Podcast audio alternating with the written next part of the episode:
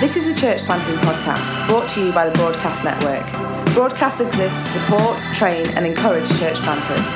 For more information about who we are or about the training that we offer, please visit our website at www.thebroadcastnetwork.org. Hello, and welcome to episode 140 of the Broadcast Church Planting Podcast. At Broadcast, we've recently released our first book called Multiplanting by Colin Baron. And in this episode of the podcast, we're talking to Colin about how he got started in multi site planting. You can find the full notes on everything that Colin says at www.thebroadcastnetwork.org slash episode 140. So here is Colin Baron. Okay, so we are coming to episode two of these series of podcasts. Uh, my name is Tim Simmons with uh, Colin Baron here, really looking at multi site and the multi planting book and the journey uh, there. And last time we talked about uh, your dream for um, 20 churches in Manchester, also this idea that you had a list of 10 things you didn't want to do, having planted two churches already and learned some lessons. Um, so you got yourself, the two couples moved up. How did you get from that very small start? Uh, how did you get yourself moving? We're thinking that 20 churches, these are things I don't want to do. This is the big vision. How did you get going? Okay, well, we started very small, started in a house.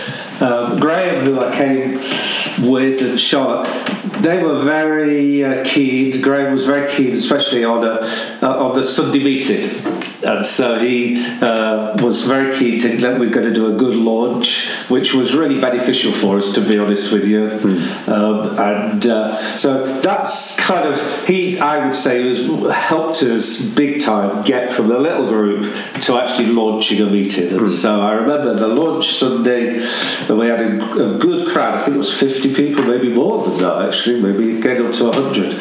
Uh, then it kind of next week got down to about 40, 50 people. And so that was uh, very ex- exciting for me. And uh, I learned a few things even about going as a team together and as opposed to doing it on my own because that's one thing I didn't want to do mm. my to do uh, don't do list. So we kind of started with quite a bit of momentum actually more so than I'd had in my other two churches, and I say that very much was down to going with someone who actually had a complementary gift hmm. and uh, could actually do stuff, especially in a big meeting that uh, I was not so gifted at. So that's we started, and then on a Friday night we used to have a half night of prayer, hmm. Uh, I think it was every other week if I remember rightly. And there was probably twenty or thirty of us would gather for that. And I used to think that was kind of the core of the church. Mm. So our Sunday public meeting, because in those days it was a bit easier to gather a crowd, especially in the studenty area mm-hmm. of a big city. Um, but it, you know, those turning up for a, a prayer meeting regularly, you felt like that was the the, the core group. And uh, one of those uh, evenings, uh, there was a girl there called Sue and she'd come from Bolton, which is about 30 miles away, part of Greater Manchester, mm-hmm. but on, on, literally on the top north east end, northwest end of it. And uh, we were praying and praying for her, and uh, one or two people were mentioned. What about Bolton? And uh, so I said, "Come on, let's kind of think about it. Let's maybe just pray and uh, uh, just dream a little bit about Bolton." And uh, but very half kind of hearted. Yeah. Because we had just started, and uh, and then as we were praying, I, I, I, felt God speak to me. It's very rare this happened in this sort of almost kind of it wasn't audible, but it was mm. it, uh, conversational. Have I asked you? Have I told you to plant twenty churches, or to just think about it? and uh, I felt like, wow, and uh, so, why don't you plant it tonight? We were South Manchester Family Church. Why not start Bolton Family Church? And I thought, tonight, actually say we're going to start Bolton Factory. This was all as the prayer meeting is going on. I'm having this internal conversation, and then I stopped the prayer meeting and I explained to everybody that actually this is kind of I've really con- been convicted by God hmm. that we shouldn't just be thinking this is a nice idea. We should actually be saying we're going to start it. I said almost like name it and claim it. And then I said I'm not even sure I understand that theology. Yeah. I wouldn't believe it. But the reality is, I just felt let's name it. So I basically said we're going to launch Bolton Family Church now. Yeah. And so we prayed, God, thank you for the start of Bolton Family Church. So there's Sue sitting the other side of the room. Uh, Suddenly realising she is Bolton Family Church. So after she said, What do we do? so I said, Well, look, why don't you open your home up? What night works for you? So she- I think it was Tuesday or Thursday, I can't remember which one it was now. Uh, and I said, Look, I'll come up each week. You invite one or two friends, and I'll bring one or two from here. Hmm. And we'll just pray. Let's and let's see what God does. So she invited two friends. I took two or three people in the car. And, uh, and uh, literally, we'd go, we would eat, we would pray. And uh, it was just great. She had a dog, which I used to say was demonic because he used to go all over the shop around the room, which was a bit of a joke. In fact, it became more of a joke that it's Sue and a dog. Is the church. It's the church. Yeah. And, um, and basically, we didn't get many uh, new people come. Um, but actually, there was, we were in faith that God was doing something. And simultaneous to that, I had actually gone to a meeting that uh, Sale, uh, a church in Sale, which is in the south of Manchester, put it on, and they'd got some prophets up, and I knew the main leader, and he asked me if I would to go and just be, and I thought, well, I'm a bit busy, but. Uh, I want to keep the friendship going, so it would be good just relationally. Uh, I'm doing the city, just a good thing. So I went with a friend, and uh, Franklin, who was one of the prophets, that has uh, never met him before, and he's just he stood up he pointed me and my friend out in the congregation, got us, uh, and basically said uh, to my friend. Uh, I can see you're like a twisted bit of metal. I can see actually that uh, God wants you here and God wants you to serve. And uh, we'd already had a conversation that afternoon because uh, he wanted to move with his family from uh, uh, the Leeds area and uh, couldn't get a job, couldn't get a house. And so it was like a bit of twisted bit of metal. He hmm. was confused and really, what is God saying? That was just amazing. And then he said, he said to me, you, uh, you're a leader, you're like a stake really firmly rammed in the ground, and I see stakes all around you, and I see them all webbed together. He said, I don't quite know what that means, and I knew exactly what it meant. Yeah, 20 churches. 20 churches, and webbed together was the kind of missing ingredient for me. Yeah. Because how? Because that is strong and flexible. Yeah. It's a, it's a fabulous picture. Because I didn't want to kind of. I'm not an all, a very organised person, as you well know, Tim. I do know that, yes. Um, and uh, I'm great with ideas, good with the big picture. I can Yeah. see one person in a city. Yeah.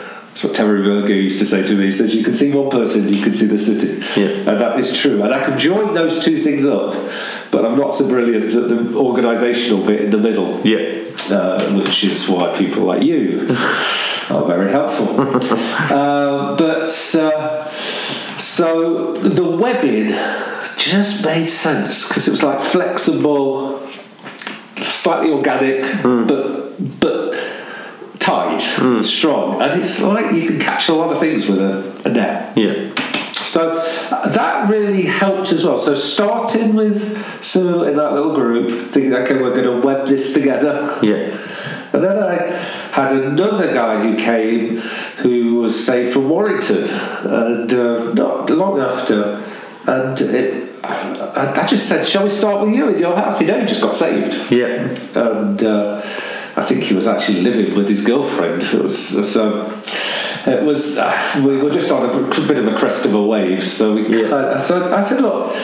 Let, let's kind of start something. So we literally started Warrington Family Church, uh, which actually, in the end, it, uh, I don't think he stayed with us that long. Yeah. Um, but uh, it was kind of a mission. That's, that's how I saw it. I thought, well, Jesus would go to someone's house He would, yeah. and in, in, in some complicated situations. Yeah. And uh, where there's a bit of faith. And so, although people said, how can you even name it as a church when you know you've got some issues, even Yeah. living arrangements? Yeah, yeah. But I just felt, okay, that's my person of peace. Jesus said, find a person of peace. So uh, I went there and I thought, let's just see how it goes. And actually, that church grew eventually to 70 people. And in the end, it, it, it imploded, but that was years later, that was through to a leadership issue Yeah. nothing to do with the foundation of the Yeah. start. So, so basically, we had Warrington, then we started something in Oldham, then started something over in Macclesfield, Stockport, and at Salford. Salford. Yeah. So I presume, and I'm asking this question knowing what the answer will be, but for our listeners, I presume when you started that prayer meeting in Warrington, that your church in South Manchester and the one in Bolton were fully established, fully functioning, and it was all working fine. Uh, no. no, you, you know the answer to that. The one in Bolton was still a dog and a few other people. Yeah. And uh, we were still thinking who's going to lead this because Sue said, I don't want to lead it, but I'm Yes. really, really happy to host it. Yeah. She was brilliant. Uh, so I was looking for, you know, how do we raise leader here? Um, and uh, yeah, South, South was growing, but uh, we didn't have a leader for Warrington. Yeah. Um, so in the end, uh, I was kind of doing uh, one night in one city, one night in another, one night in another. And then I actually read Acts 2 again, and, it's, and basically we see the apostles going house to house. Yeah. And although I'm not a house church person per se, Yeah. um, I like public meetings, as you know, Yeah. in uh, public spaces. But actually, we always start in houses because it's the, or mainly start in houses because it's the cheapest and easiest thing to do. But the whole principle of that actually, apostolically, you could go one to another. Mm-hmm. So I thought, actually, I could probably plant five churches, got five nights. Yeah. Yeah. And, uh, and then I saw in, I think it was Acts 2020, Paul said, I went house to house Yeah. in, in, uh, in- when he was planting the Ephesian church. And I suddenly realised actually my thinking was before you do one church, you kind of make it grow, but actually uh, you can do the same multiple times in a week. Yeah. Um, again, it was hard to explain, and also, uh, you know, I was barely an apostle. No, nobody would, would think I was an apostle. So I realised that I, I had to use a philosophy or a theology that I was careful not to articulate too much because I, I, I thought I can't think of this as me being a local pastor. Mm-hmm. I've got to think of something like more like a Pauline way of doing it mm-hmm. without beefing myself up Yeah. Yes. to something that I knew everybody would think no way Jose. Yeah, But it gave me, I understood that if you want to build something, you have to have a framework theologically, biblically, of what it looks like and how it can work. And I understood I had to think of going into a region and planting multiple things Yeah. which was more of an apostolic thinking and uh, strategy and structure than thinking of a local pastor, shepherd. That's really interesting. So, listening to you talk, it seems like there were in that kind of first wave. There were three key things. Essentially, so the the prophetic and God speaking in would just seem to happen a number of occasions. Correct. There's your own personal energy and vision and focus and faith for it, even if sometimes that faith was borrowed from Yes. like, like Yeah. you know Terry Virgo believed in you, so you kept pushing, and so there are those.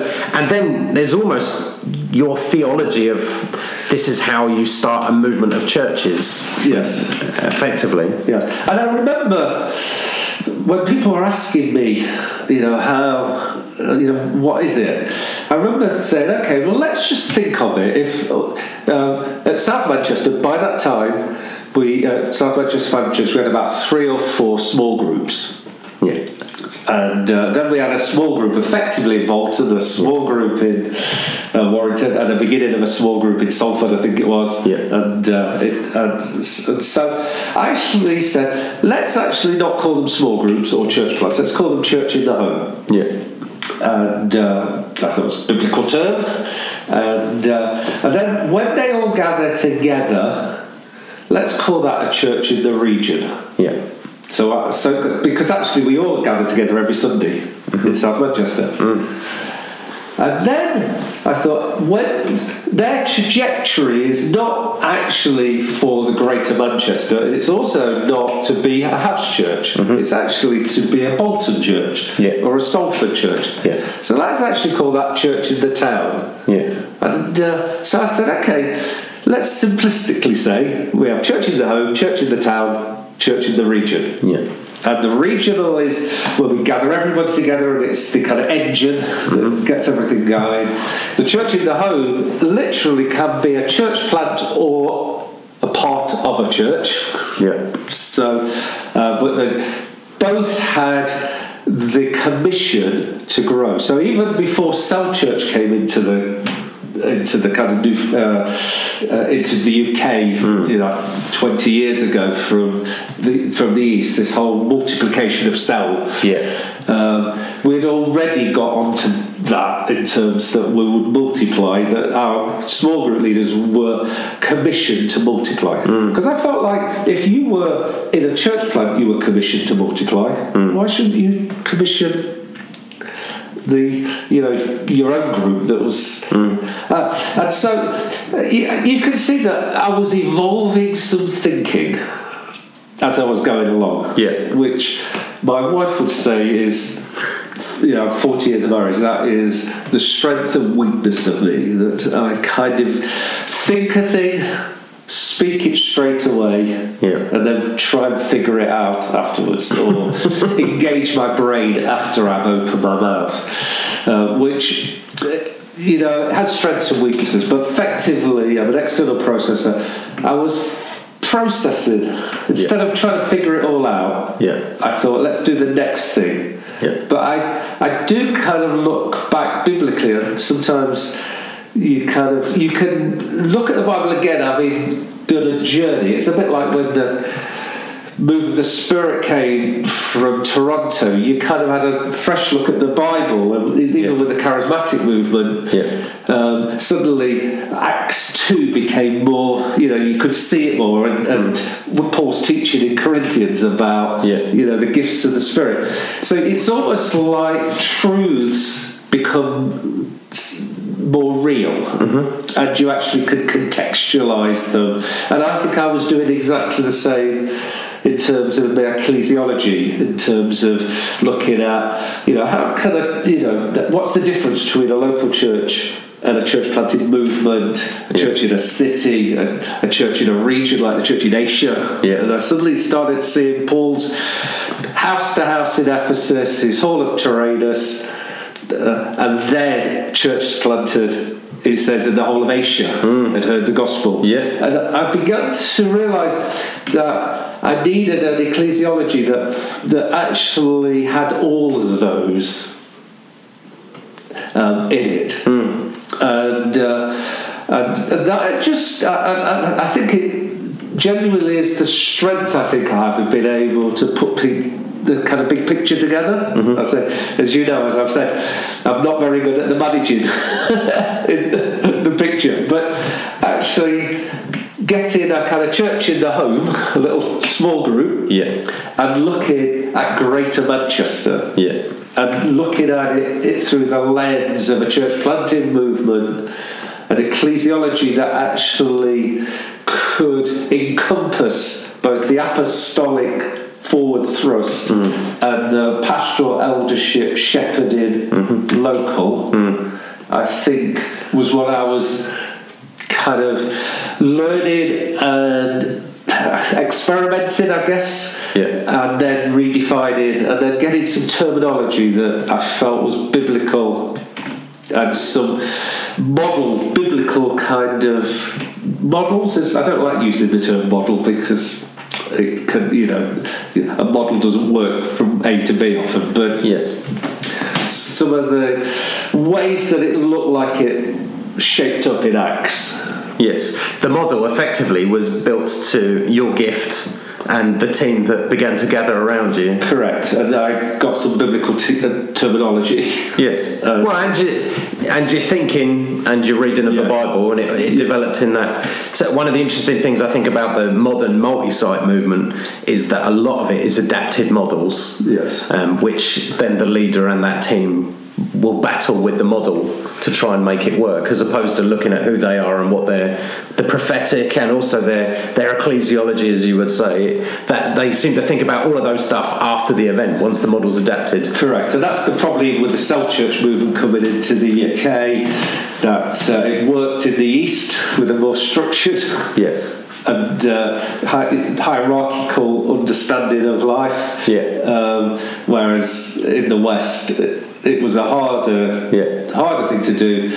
And it was almost like nobody got under the surface, or not, few- not many people got under the surface of it to look at the, some principles. Mm. And I always kept saying to my guys, we need to look at the concepts and the principles. Mm. Keep making sure that we understand them, not the pragmatics Yeah. of how it works. And I think uh, over years, working for Newfrontiers and helping churches, it's always trying to figure out concepts and principles, biblical understanding, because effectively, but a lot of people get stuck because they don't know themselves. Yes. They have an idea of a model that they like,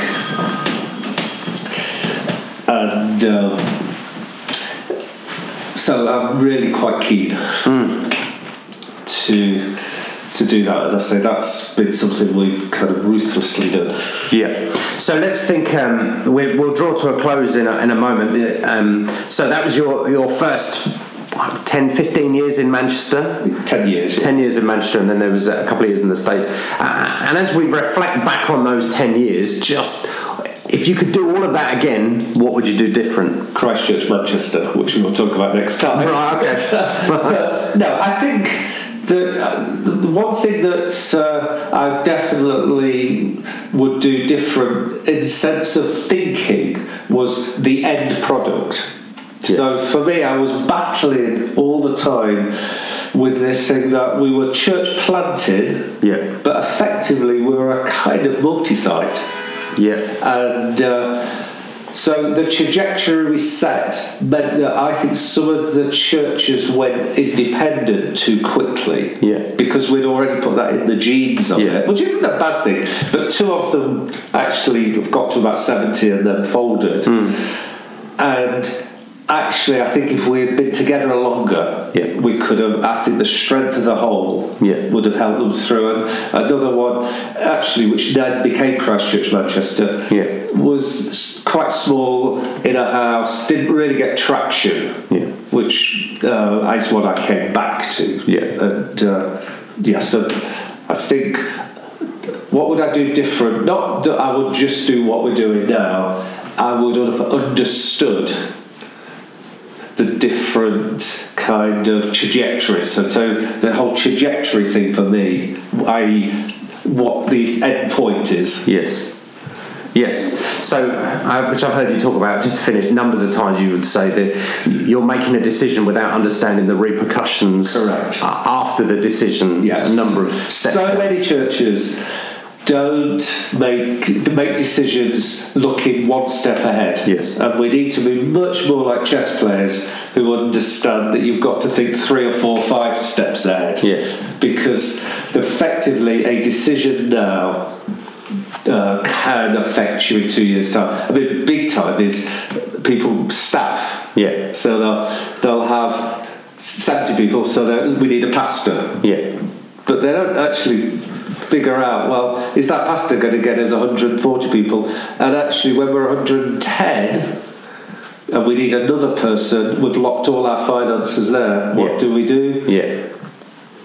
um, so it's just knowing at least two or three steps ahead having a trajectory and then figuring out what are the implications Very good.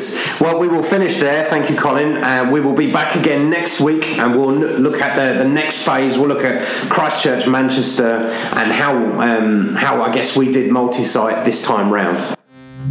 Thank you for listening.